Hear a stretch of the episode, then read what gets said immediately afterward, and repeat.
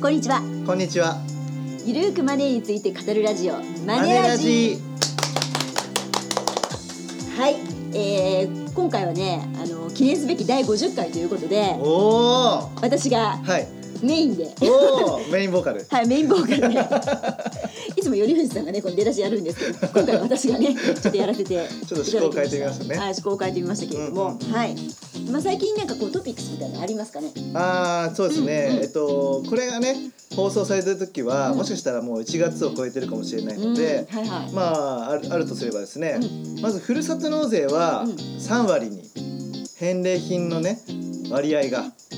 ああ3割になってるところが多くなってるのかなと。残念ですね実はねあのハガキが届いたんですよ僕あのこれ湯河原から湯河原から届いたんですけども、はいはいえーとですね平成30年1月1日から3割に変更いたしますと返礼割こ合の前5割でしたよねそうこれ今まで5割だったんですよだうん例えば3万円寄付したら1万5000円分の、えー旅行宿泊ギフト券もらえたんですけどももう9000円になっちゃうってことですよね3万円やってもそうだねすごい魅力が下がっちゃいます よね。っていう感じでね結構この3割にするかどうかっていうのは何ていうんですかね努力義務でしたよね。うんうん、だけどももう来年から来年っていうかまあ2018年から、えー3割にするところが多くなるんじゃないかなと思いますうのんでう、んまあ、ちょっとねふるさと納税もねもう収まっていくかもしれないですね人気がね。まあね返礼品目当てだった人にはとってはねうんなのかな、はい、うんといったところでしょうか。はい、はい、えー今日は、まあ、10万円で始められる、うんうんえーまあ、ちょっと金融商品についてうお話ん、ししていただこうかなと、預け先預け先なるほどについてはまあ新年ですしねい、、うん、なるほどあそれ僕がえやっぱりあの証券アナリ ストお持ちのゆりふじ大吉先生にはいはい、はいはい聞いていこうかなと思うんですけどなるほども、ねうん、まあ今ね、うん、うん、手元に10万円あったら、うんどこに預ければいいのかっていうところをじゃあ、今日はじゃあ8個お伝えしましょうか8個八個、はいはい、えっ、とですねその8個うはん今言いますと、うんまあ一つが個人向け国債、あー個人向け国債ね、はい二はいはい、つ目がうんネット定期、ネット定期、はい3つ目がうん個人向け社債はい、 4つ目がうん旅行積み立て、旅行積み立て、はい、で5つ目が投資信託うん、で6つ目がデパート積み立て、うん、デパート積み立て、はい、で7つ目がソーシャルレンディングソーシャルレンディング、はいうん、で8つ目がイデコと、イデコ。はい、ということですねはいじゃあそれについてお話ししていこうと思うんですけども、はいまずですねじゃあ個人向け国債ですねはいはい個人向け国債個人向け国債って皆さんご存知ですかね、これしどうなんですかね、は知ってらっしゃる方いるんですかねい、はい、あじゃあ先生お願いしますあね個人向け国債は、はいまあ最低1万円から購入できるうんもうのんで、あの国が発行している個人向けに発行している債券うんですねであの金利タイプと満期の違いで3種類あるんですようんで具体的には、まあ、市場金利に連動して、うんうんだから金利がこう半年ごとに見直される、まあうん変動10年ってい変動中、う、はい、これはね満期が10年のものですね、うんうんうんあとは購入時の金利が、まあ、固定されるタイプのもので、これはあの満期が3年うんのもの固定3年と満期が5年の固定5年っていうのがありますね。うんうなるほど、はい、まあ、3種類ありまして、まあえっと、最低金利が決まってるんですよねうんうんこれがね0.05%なんです、うん、うん、でですねかつですねこれ元本割れなしです、うんうん、あの購入後1年経てばいつでも換金できると、はい、でただ換金するときに、あのーまあ、その直前2回分もらっている利子は、まあ、返さないといけないんですね、はい、うん、返さないといけないただし元本割れはしないとうん、いうことなのでで定期預金とかに置いておりあとは現金預金にあの置いているよりはまあこれを選んだ方がいいんじゃないかと。で中でも変動10年とはい、いうのは、うんあの金利が連動するんですよ金利が上昇すれば、世の中の金利がね、そう世の中の金利が上昇すれば、えー変動10年の金利も上昇してくれるということですし、もちろん物価上昇インフレになった時に金利は上昇しやすいので変動10年というのを持っていると、まあ、インフレリスクとかうん金利上昇リスクに対応できますよということができます。まあ、ちなみに今普通預金の金利ってね0.001%ですからねはいそれに比べたらまあ50倍ですねですよねはい、うんうんい今は50倍ですねはいはいじゃあ2つ目、はい、えーネット定期ですね、うんネット定期うんうんまああの定期預金って結構よくキャンペーンをねやっているんですけども、うんうん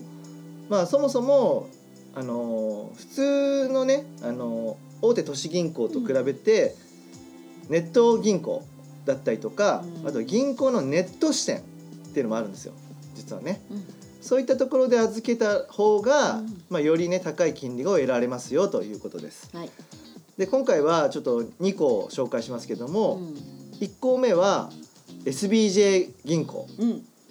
はい、でここはですね定期預金金利は1年で0.12%、うん、これ税引き後ですね、うんはい、で3年は0.2%これも税引き後うでんす、で5年はう0.24%んというところで、うん、はい、まあ普通預金とか、うんね、大手都市銀行の、まあ、定期預金よりは全然高いよとうんいうことですね、うんで SBJ 銀行は、うんあのセブンイレブンとミニストップで出勤するときに ATM 手数料がどの時間帯でも何回でも無料とうんこれすごくないですかねえこれすごいですねそう何回でも無料そう、んんんでファミリーマートの場合は月10回まであー無な料だるかほどら結構いい、いいですねいいですよね、うんうんはいまあ、もちろん預け先って言ってるからあの引き出すことを考えてはないとは思うんですけあどはもい、 まあ、こういったところもはね、いはいメリットかなと思います。うんはい、で2項目は、うんイオン銀行です。はいはい、イオン銀行は定期預金金利は1年だと税引き後で0.04%、うんで3年だと0.08%、うんで5年だと0.08%とうんあ同じですね3年と5年一緒ですね同じですねうんはいでまあ SBJ 銀行よりもちょっと金利のね利率は低いんですけども、あのですねイオンカードセレクトを持っている人なうらば、んはいはいこれイオンカードセレクトって年会費無料なんですけど、うんこれを持っていると普通預金金利が0.08%になります税引き後であこれはねかなり良くないです普か通は0.001ですからねそう、んかなりいいですよね普通預金の金利ですよこれがあじゃあ0.08%ですよ、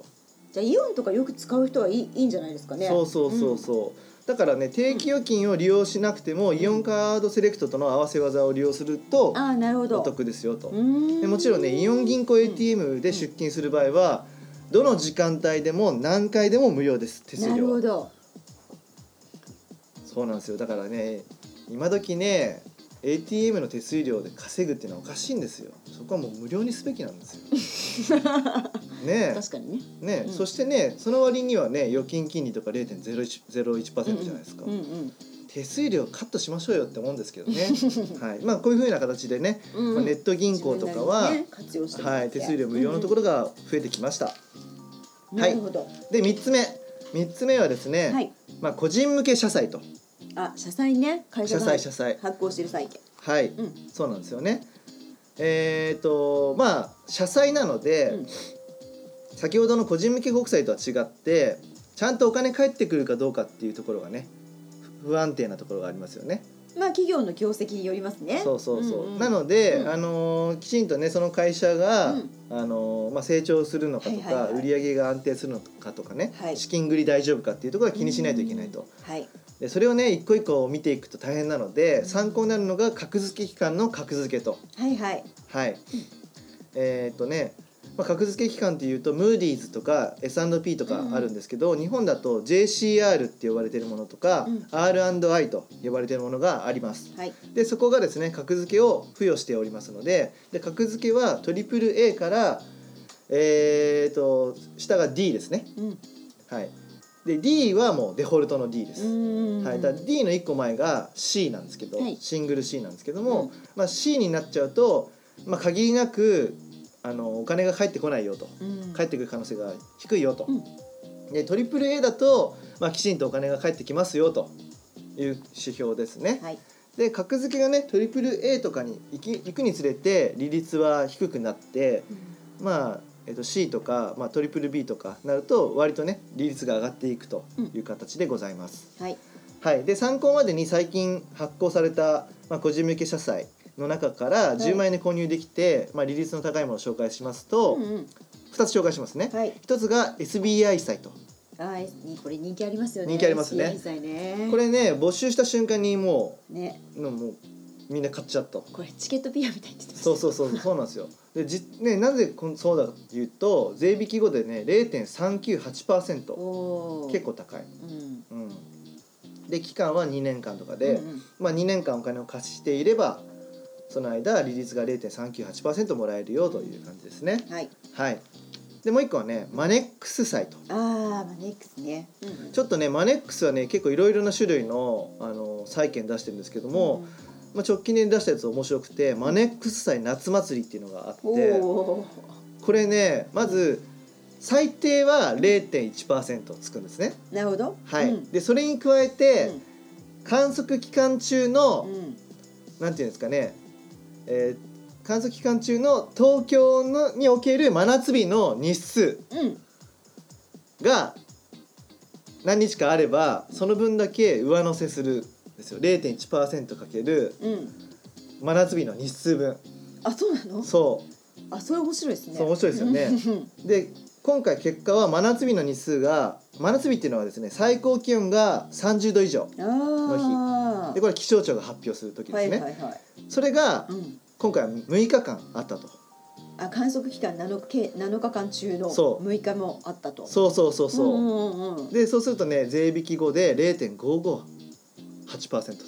ああ、なるほど。結構高いですよねで期間は1年と期間一年っていうのもいいですね、なんか。そう1年で終わっちゃうんですよね、はい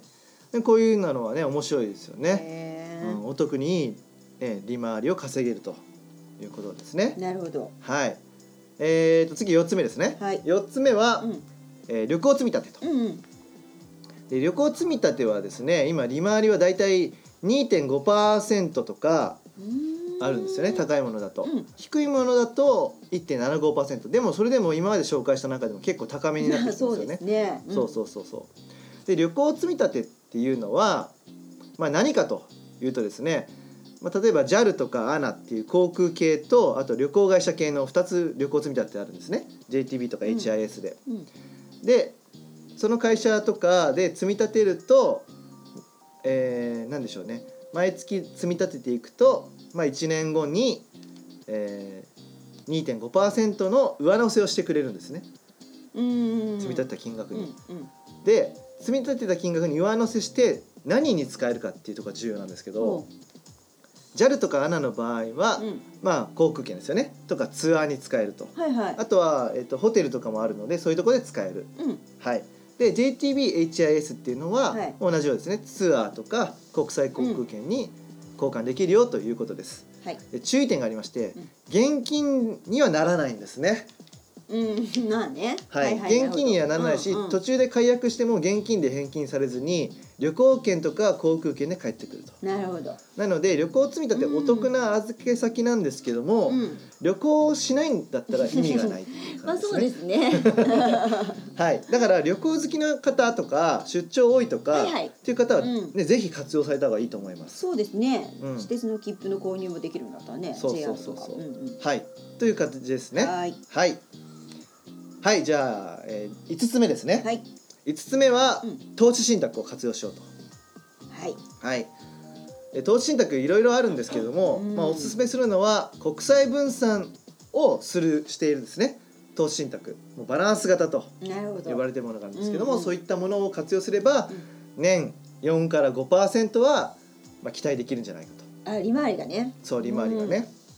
はいということですねん。まあ、投資信託簡単に説明しますと、まあ、株式や債券などの詰め合わせでですねあのーまあ、お金のプロであるですね運用担当者という方が運用する商品ですという感じですね。はい、でまあいろいろね結構そのファンドの種類はあるんですけども僕はもうバランス型を選んでいただくのがいいかなと思います。はい。はい、でねえっ、とまあいろいろ本当にあるんですよで、まあ、賛否両論もしかしたらあるかもしれないんですけど もえっと8資産均等というのがあるんですねバランス型には。うん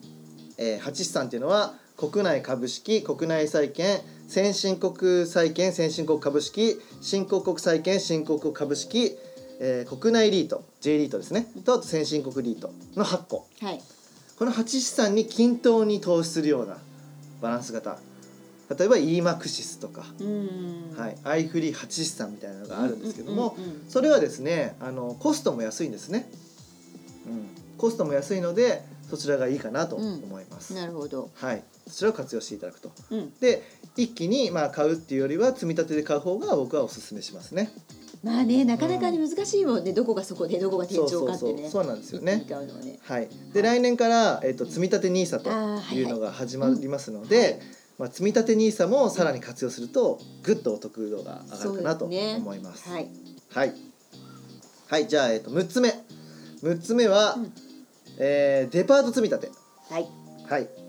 ね利回りはですね、えー、15.38%、ううんん結構高いですね。うんはい、で、ね、デパート積み立ては、まあ、例例なんですけども、はいまあ、月1万円を12ヶ月間積み立てると満期時にプラス1万円の上乗せボーナスがあるよという感じですね。うんうんこれねあの今15.38%って言ってますけどもこれ12ヶ月間積み立てなかったらこのプラス 1, パ1万円のボーナスはもらえないんですよね。うんだから途中までの5,000円とか6,000円とかそういうのはもらえないってことですようんね。うんはい、だからこの15.38%っていう計算は、うんまあ、仮にねあの毎月積み立てて少しずつ利子が、ね、上乗せされていくと考えた場合の計算式うんうんで出したものですね。うんはい、で友の会はね、まあ、三越伊勢丹とか、うんはい、高島屋とか、はいはいい、ろいろあります。はいでこれはね高山さんもやっていると。やってますねデパート好きなんでねはいはいこれどちらもやってるんですか。どっちもやってます ねはい、これ活用しますよ結構はい、でこれもねはいまあまああのーえっとデパートで買い物するそうそうですね、うん別に現金でもらえるわけじゃないんですそようね。そうないのでデパートで買い物をする人じゃないと活用があれですかね。はい、だから、まあ、お得な預け先なんだけども、はい現金で欲しいっていう方は活用してはダメかもしれないですね。うん、うん、はい、はい。えっ、と7つ目ですかね。うん、はい7つ目はソーシャルレンディングと。う、うんんね、ソーシャルレンディングちょっとクラウドファンディングにちょっと似てますけども、うんこれは何かって言いますとすごい債券の仕組みに似てます。はい、はい、あの個人向け国債とか社債ですね。うん、え大きく違う点は直接なんていうんですかねあのお金の貸し借りをするんじゃなくて間に第三者の会社がいるって感じですね、うん運営会社はい、はい大体マネオっていう会社だとか SBI ソーシャルレンディングっていう会社がね会社というかサービスが入ってるんですけども、まあ、そこを通じてお金を貸し借りすると、うん、うん、うん、はい、いう感じですねうん、で貸す人はまあ投資家皆さんが投資家として貸せてで借りる側はどういうところかっていうと中小企業うんなんですよ。ね。はい、そういったところが、まあ、銀行ではなかなか借りられないけどといった企業とかねそういったところがこういうソーシャルレンディングっていう仕組みを活用してお金を借りているんですね。うん、はい、で利回気になる利回りなんですけども年利は3%から十数パーセントうとん結構幅広なん結構幅広でですすよね。ね。うん、だいたいね平均してろ5%ぐらいのイメージです。うん、ううんん、うん、はい。でねいろいろね会社があってこれ結構会社選び大事だと思うんですね。うん、はい、はい、で今ちらっとお話ししたマネオとか SBI ソーシャルレンディングを選んでいただくといいのかなと思います、うん、ううん、ん法人向けの貸し付けで貸し倒れ件数っていうのは今0件とうーん、なので、うんまあ、個人投資家としては嬉しいですそようねですこのねね。うん、数う値をねん、はい、はい、はい、ぜひこういったところも活用してみてください、なるほど。はいで最後8つ目や、えー、8個目イデコですねまあイデコね。イデコね、はいはいもうイデコもね結構このラジオで何回か話してるんですけども、うんまあ簡単に説明しますとイデコとは個人型確定拠出年金はい、とにえ日本語にすると言いますね。はい、で確定拠出年金とは何かっていうと現役時代に一定金額を毎月積み立てて運用してでその運用結果を老後に受け取れるそんな制度ですね。うんで受け取れる年金は運用結果次第で多くもなるし少なくもなってしまうなというところですね。はい、で、まあ、これだけだとねイデコ何がすごいのか分かんないじゃないですか、うん、イデコは積み立て中運用中年金を受け取る時の3つのフェーズで税制優遇があるという感じですね、はいで中でも積み立て中の節税効果っていうのは絶大で、うん、例えばねえっと、皆さん住民税率っていうのは一律10%なんですね、はいはいうんで所得税っていうのは、えー、と15%あごめんなさい5%から、うんえー、45%、うんだから合わせて15%から55%うん税金かかるんですねう、んはいで例えば仮にね所得税率が10%だった時は、まあ、合わせて住民税と合わせて20%じゃないですかだから20%分の節税効果が得られるんですよ結構ね大きいよね。大きいですよね、うんだから年間で24万円、うんイデコンに積み立てた場合うは、ん2万4,000円が所得税のバックとして返ってきてで住民税が翌年2万4,000円減ると減額される安くとなるね。そう安くなうるんという形ですね、うんで、まあ、所得税と住民税を合わせると4万8,000円お得になるとはい。はいうんで年間24万円は着実に老後資産として貯めることができてう、んでこの確実に4万8,000円の税金を取り戻すことができるから、うん利回りで考えると20%とはいっていう感じですね。 はい。はい、なので、まあ、こういったところをねうん。あのイデコはやっぱ活用せざるを得ないのかなと正直思いま すまあね。ね老後のねお金を貯めるには利益はいいんですよね。う、うんんでイデコは、まあ、結構いろんなね金融機関であの解説できます。うで、まあ、解説する基準をね最後お伝えしますん。と、はいはい。まあ、3つのポイントを踏まえて選んだ方がいいかなと思います。一つ目は口座管理手数料がや低いかどうかと。はいイデコはですね普通預金口座と違って開出するときに手数料かかるし毎年、まあか、口座管理料が取られちゃうんですよね、うんまあ、毎年というか毎月ですね、はい。なのでこの口座管理料っていうのが安いかどうかを確認してください。で2つ目は基本的に長期運用なのであのその長期運用できるようなその投資信託のラインナップになってるかコストが低いあの投資信託が揃っているかどうかを見てください。で3つ目はサービスの質が高いかどうかと。はい。でサービスの質が高いっていうのは、うんまあ、店頭で、まあ、制度説明とか加入相談申し込み申し込みの受付まで対応してくれたりとか、うんうんホームページ上で分かりやすく情報公開していたりとか、うんまあ、コールセンターの対応がいいとか、うんそういったところですね、はい。まあ、以上を踏まえるとですね、SBI 証券うん楽天証券、はい。イオン銀行りそな銀う行ん、えー中央労働金庫とあとは野村証券もいいですかうね、んはい、の中からまあ選んでおけばですね間違いないのかなと思います。なるほど。はい。まあ、対面相談を希望の場合はねあのネット証券ではなくて、まあ、イオン銀行リスナ銀行中央老金、まあ、野村証券うとんうん。いったところで、はい。まあ、加入していただくのがいいのかなと思います。なるほど。はい。はいというわけでね結構長く話してきてしまいましたが、はい。まあでもやっぱりね、は預ける先をどこにするかによってお得度っていうのはだいぶ変わってくると思うので、うんまあぜひちょっと参考にしていただいて、うんうんまああのボーナスもね、あのうん出た方もうん多いと思いますので、うんうんまあぜひ参考にしていただければと思いますね。そうですね、はい。でねまあビットコインやりたいよっていう方はね、うんあのちょっとな何回の回だったか忘れちゃったんですけど、その回もね聞いてねあーなんかね、うん言ってましたね。 はいはいはい。そそうのためぜひね、はい、っ参考ていにうしていのただも、きまあ、一つの手だとは思いますので、はいぜひやっていただければと思います。はい。はい、それでは高山和恵と頼藤大輝がお送りしました。お送りしましたまたね。 See you! See